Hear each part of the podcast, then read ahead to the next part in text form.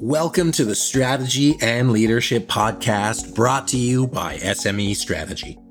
Our goal on the Strategy and Leadership Podcast is to bring you practical and actionable tools that you can implement with your teams right away. My name is Anthony Taylor and I'll be your host. Each episode, I'll interview a senior leader or a thought leader that will help you elevate your ability to lead people and drive your organization's strategy forward. Our partner is Cascade Strategy. They're our favorite tool for tracking and executing strategic plans, providing visibility for your entire team, and helping everybody have insight into where you're going and what you need to do to get there. If you're looking to improve your strategy execution, visit smestrategy.net slash cascade for a link for a free 90 day trial so you can see for yourself if you enjoy it and helps your team move forward. So, with that, I want to thank you again for joining us, and we'll get into today's guest. Welcome, folks. Anthony Taylor here, and this is the Strategy and Leadership Podcast. Thank you so much for joining us. On our podcast, we interview senior leaders and thought leaders, and that'll help in the area of strategy and leadership. And today, I get the pleasure of being joined by Henry Daas. Henry, how are you today? I'm doing great. How you doing? Um, awesome. I know we connected a little while back. So for our listeners at home, Henry is the author of FQ Financial Intelligence. He's got a background in entrepreneurship, and I'm just really excited to be able to bring a slightly different perspective to the podcast today. So, Henry, why don't you tell our listeners a little bit about you, where you're from, and how you got to where you are now? So I am from, well, I'm a New Yorker who finds himself living in rural Connecticut. So we just moved here in the smack dab in the middle of the pandemic. We bought a house up here in bear country.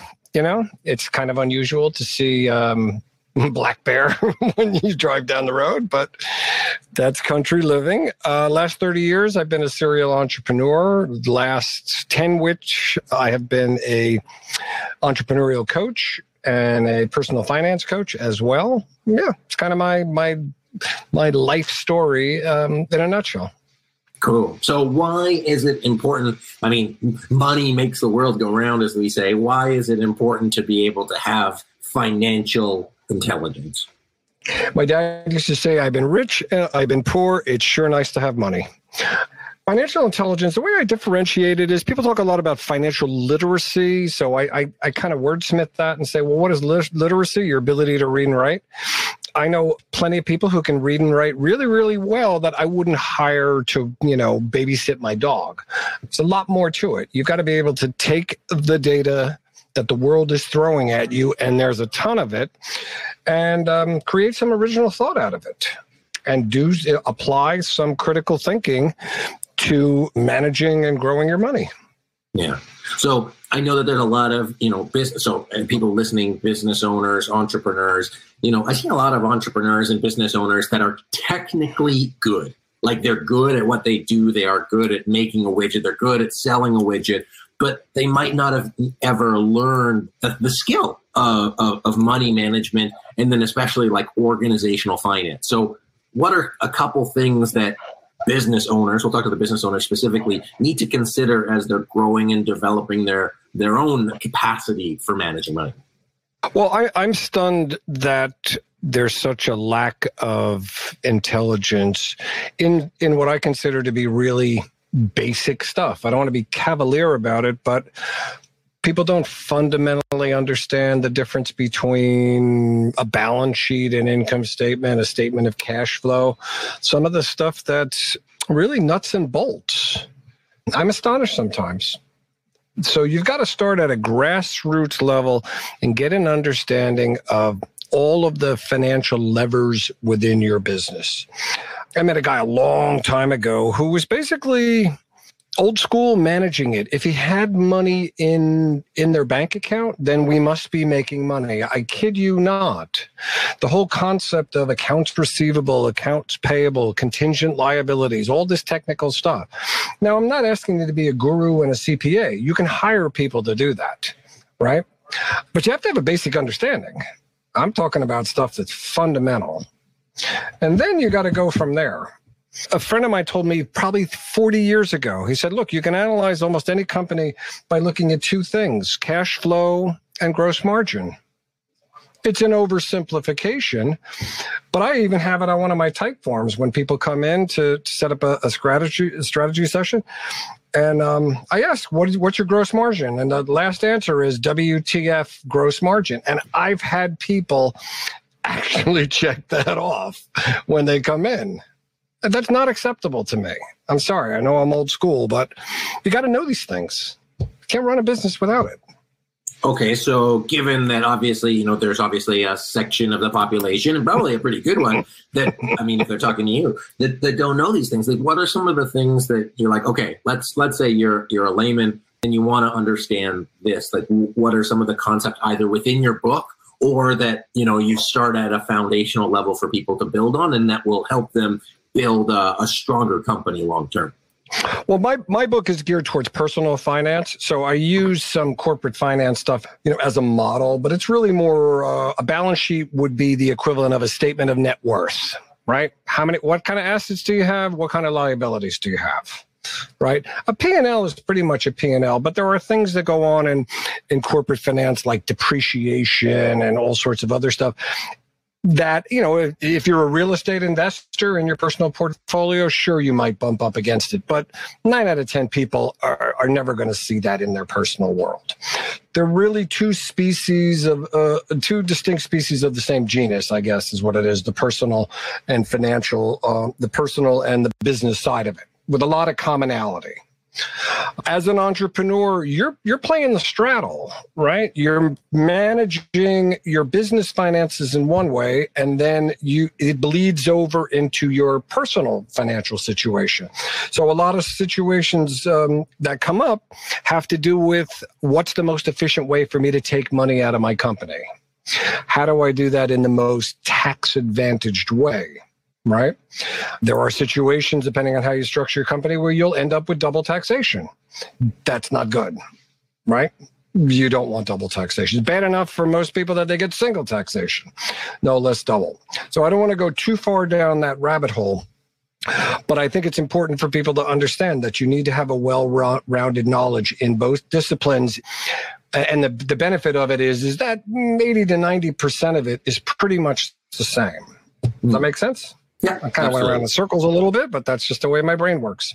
Yeah. So as so if we think of the entrepreneur and then we understand that that you know getting that basic financial knowledge of understanding and and we're looking at the individual at this point, understanding cash flows, understanding your word, minimizing tax, that kind of stuff and then you know you've been able to build up your business to a point maybe you're making a couple million dollars. And obviously like people have or i imagine people have financial advisors because i get you know dozens of financial if you're making a couple million bucks you should.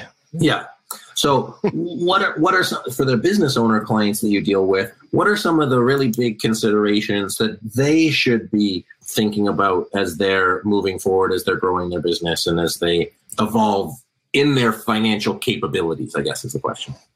Well, if you look at the business itself as its own little organism, right? You could almost go so far as talking about corporate personhood, right? You when you go get an EIN number, it's the functional equivalent of a social security. You're kind of spawning a new a new entity, right? And it has a life of its own. And you kind of need to treat it as such, yet you are attached to it, obviously, by this financial umbilical cord. Mm. I think it's imperative for people to look at it as a universe. There's all this money, and these money flows back and forth between the two. And you need to, you know, you need to look at the distinct money silos and manage those. I don't expect people to be an expert on every facet of, you know, corporate finance. Hardly. That's what you hire like you said, financial professionals, CPAs, bookkeepers, etc. But it's incumbent on, upon you to manage them. I know from my own personal experience, every time I've abdicated responsibility to a so called professional without providing guidance, things have gone badly. Hmm. And I'm going to be able to provide better guidance to them if I have some basic level of financial intelligence. Right? Yeah. It just makes you a better leader, makes you a better entrepreneur. This is something that I'm constantly hammering home to my clients. Some of them are whizzes with their numbers. but I would say on a whole, one out of five maybe would be a whiz and knows every little thing. Sometimes it gets to the point where they're so involved in the finance that they're missing other parts of their business. It's hmm. like, hang on a second. You're not the CFO of this company. You might be acting as one, but that's not your primary job, right? You're the you're the owner, you're the co-founder, right? You're the CEO, whatever. And if you spend all your time like King Midas and they're hoarding your your shekels, uh, you're going to miss a lot of stuff that's going on in the business. So sometimes I got to pull them back. Yeah, absolutely. So there's a smaller group of the population that has deep financial knowledge, and then for the most part, you know, people are are we'll call it average or or pretty good. Um, I would say you, below average, to, to be honest. But I'm a, but I, but I'm a tough grader. So, so what are the top like two or three things that business owners need to consider in order to be able to improve their next and improve their overall performance? Are you really? We'll keep this really basic. Are you really making money? Right. I mean, are you making money in a sustainable way? Right. I talked about margin. Um, my first business was in the um, IT business. I actually started as an Apple value-added reseller back in the in the late 80s, early 90s when such a thing really existed, long before Apple was the juggernaut that it is today and all the Apple stores and and all of that sort of stuff. And I noticed uh, what I call mar- margin erosion or margin compression. Each year that went by, there was less and less margin in our business, in the hardware side of our business. In addition to that, we were be, we were growing, and we grew it all the way up to a four million dollar company. So even though my top line was growing, I actually was making less money because my margins were going away. That's not a formula for sustainable success. It just isn't. Do you want to recognize that after it's too late? or before when you can still something where you can still do something about it right? We right. want to be proactive. We want to make proactive decisions. There's an old saying, uh, if it ain't broke, don't fix it, right? But there's also another wonderful idiom, ignorance is bliss, right? So you may not think it's broken because you're making some money and by all outward appearances, things look hunky dory when the truth is it's not. And you need to recognize that, or you need to hire professionals to help you recognize that because there's danger lurking around every corner. You know that. So one of the things being margin erosion, and how do you figure out if you're? Is it you know? Is there a specific process that you go through? Is it just making sure yeah, that you, you check your financials? Calculate your margins, right? Yeah, it's not that not that hard. Say say to your accountant, I need a report. I need to see where where, where my gross margins and my net margins are. Got that. Right. Okay. Gross margin being, you know, duh, taking out cost of goods, right? Net margin being taking in all the other ancillary expenses that go along with it. It's not hard to figure out. I did it year after year and I saw one to 2% erosion. Now, again, we're talking about a low margin business. So we were in the 20s and 10 years later, we're down in the single digits. Yeah. Absolutely. So, what is something else that, from a business owner perspective, that you might have experienced yourself? What is something else that business owners have to be aware of, even if they have somebody that is looking after their financials. For example, I had an accountant who was supposed to be looking after my financials and my business partner was taking money out of our company. So I wasn't, I didn't have the financial savvy to actually be aware of what was going on. So what are some of those like risks or traps that business owners might not see in their financial planning we'll go from there. Well, you know, but malfeasance or embezzlement, some people are really good at it, and it's it can be tough to uh, it can be tough to see. I shouldn't joke because because I've been a victim of it myself. So you can't you know you can't be you can't be a constant watchdog or anything like that. That gets difficult to manage over the course of time there's a couple parts of the of the financial equation. One is one that I that I talk about a lot with with clients is credit facilities, right? So make sure that you have ample cash available, you know, not only for a rainy day, but for situations where sometimes you get a growth spasm and cash gets tight. So you need to have those credit facilities in place before you need them. Right? People say, why should I go out and get a half million dollar line of credit for my business? I don't need it right? It's like, yeah, but the day may come when you do need it. And when you need it is not the time that you should go out into the world trying to find it, because that's when you won't get it. Mm. Right. But I have clients who who have, you know, seven figure credit lines that they never touch. And that's great. That's good. That means they're managing their business well. But it's nice knowing that it's there. The the other side of the equation, and I've been a victim of this uh, of my own fault, is don't be a bank unless unless you're a bank, unless the business you're running is a bank, don't act like a bank, right? Collections is tough for people. Uh, I have a phrase I say: you can't wear the gray hat. If you're a small entrepreneur, right, running a single digit headcount business. And you know, there can be big businesses. You we we had, had a four million dollar business with a headcount of five right? So it can it can be done but sometimes people are too liberal with their credit terms because they want the business and then uh, the situation kind of pivots on them and all of a sudden they're owed a ton of money and it's net 60 and it's net 90 and it's net 120 and before you know it you're giving your clients interest free loans. That is a trap i see over and over and over and over again sometimes no business is better than bad business. I get that's that. a tough that's a tough one for people to swallow sometimes. I had a client a number of years ago a very interesting paradox. He had all these micro clients. So these were people who started when his company was very little and they were paying way below the going rate.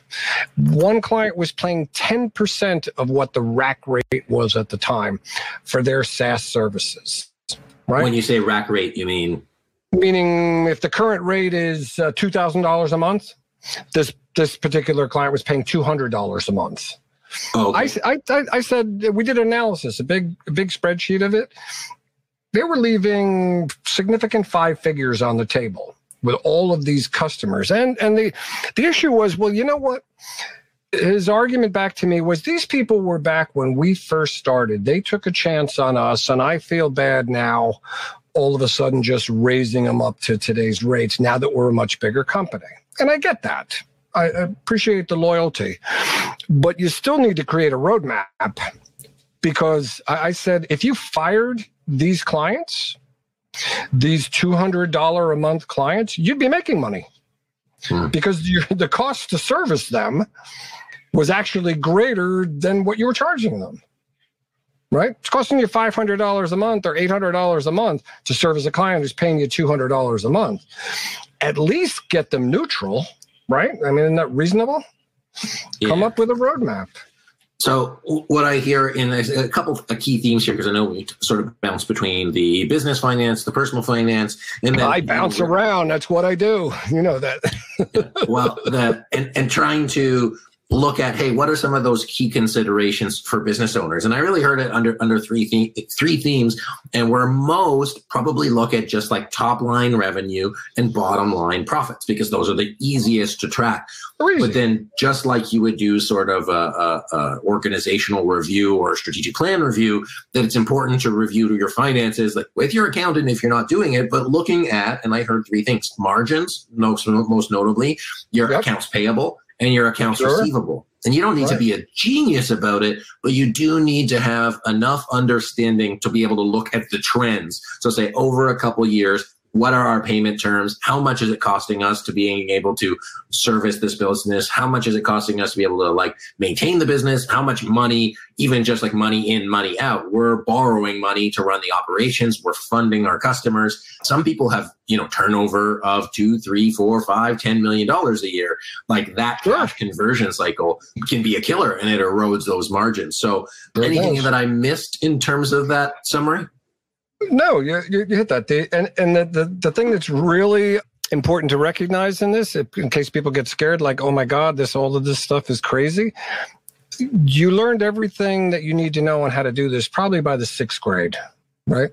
I mean, this is not calculus or differential equations or rapid algebra. It's not.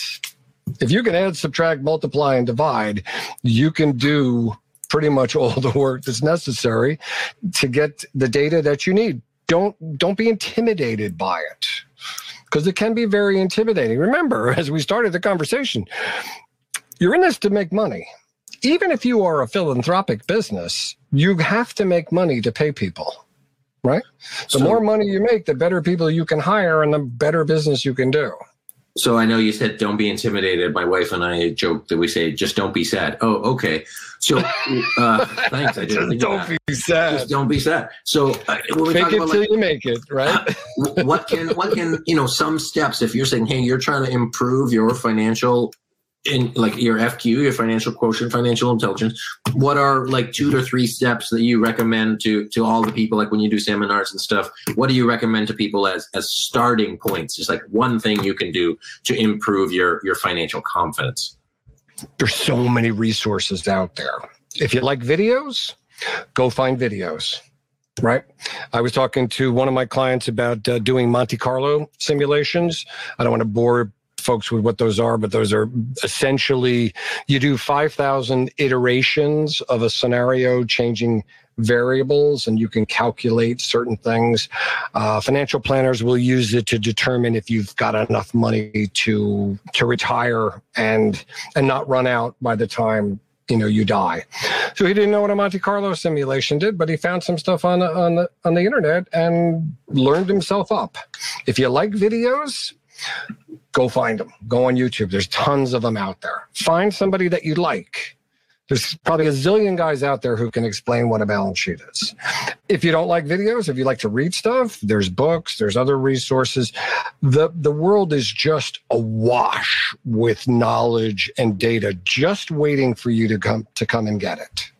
And, but stylistically, everybody has different learning styles. I'm a I'm a, a word learner, right? I learn by reading stuff. I'd much rather read some something than watch a five minute video. You know, except when I'm trying to fix my dishwasher and I need somebody to show me the process, the steps I need to follow. Then I go on YouTube and I find the guy with the plumber's crack, and I save a couple hundred bucks fixing my dishwasher the old-fashioned way. It's all out there. You have to have the want and the desire, and you have to see the need for it in your business. It's easy to just shrug it off and say, "Hey, you know what? We're doing fine. I don't need to to go crazy about figuring out all of these numbers." And that will work until it doesn't. I got that. So I think one of the key things that I'm taking away, Henry, is you know for any business owner, any entrepreneur, anybody who is interested in improving their financial ability and capability, that there's information out there. It's a matter of making it a practice, like all things. If you want to get healthier, practice healthy healthy eating. If you want to get stronger, practice going to the gym. If you want to make more money, practice good money habits. Develop your muscle of being able to attract money, of course, but also like keep it. If you can't keep a thousand dollars, you won't be able to keep ten thousand. You won't be able to keep ten million, and there's enough money out there to keep you going. And then in terms of practical things, you know, for any business owner, stick to the basics. Look at your accounts payable, accounts receivable, cash flow, margins. You know, develop the ability to interpret those financial statements and you'll be in a much better position when it comes to tax time when it comes to financial planning time and then eventually you know when you do hire that person to take on that full responsibility in your organization, you'll be speaking the same language. So Exactly. And then you'll be able to manage them and you'll have a nice, you know, calm, nurturing relationship. yeah, Right. Which is what we want. We want things to be calm in, in entrepreneurial world because they generally are not. They're chaotic. yeah, exactly. Right. Uh, um, I know you were we're on a bit of a time crunch today. Uh, tell me, uh, tell our listeners where they can get your book, a little bit about your book, and where they can uh, get a hold of you. So uh, the simplest place is to go to my personal website, Henry Daas, H E N R Y D A A S. Uh, if you misspell it, you'll still get there because people misspell my name all the time. It has links to my coaching site, my FQ site, all sorts of personal stuff that I do. Right on this on the homepage is a link to download my book for free from BookBaby. I give you a coupon. For, you'll get an email with a coupon for hundred percent off.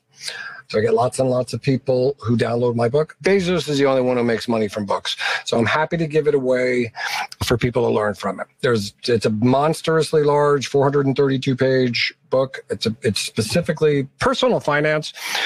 But like I said earlier, 80 to 90% of it applies to um, business finance as well.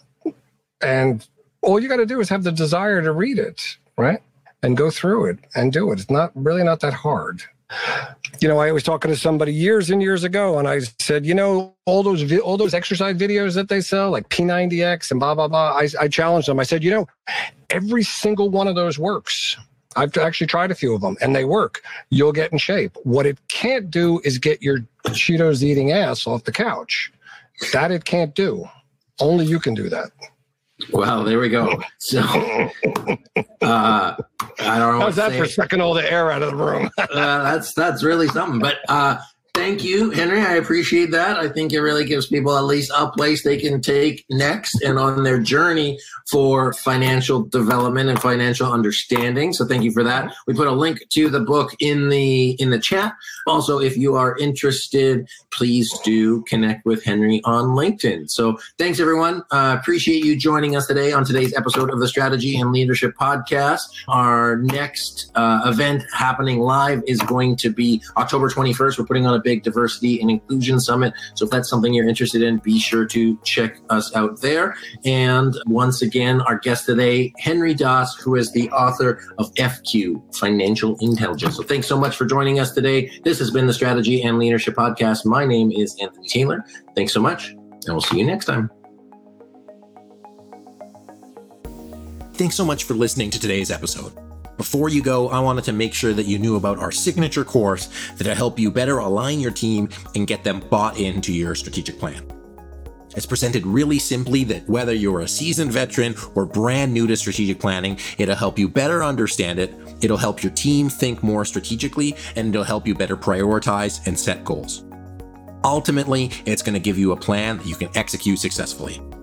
If you have no idea how many plans that I see that look good but are missing key components to make them successful, and we cover all of those missteps in the course. On top of all the video training, you'll get access to all of our workbooks and access to our knowledge base and community. course is only $4.95, and you can get instant access to all of the videos. Plus, you can use the code PODCAST for $100 off course comes with a 100% money back guarantee. If you don't get value from the course, let us know and we'll give you all of your money back. So go to smestrategy.net slash course. Use the code podcast for $100 off. And I'm really looking forward to the opportunity to support you and your team in getting alignment and moving your strategic plan forward. Thanks again for listening, and we'll catch you next time.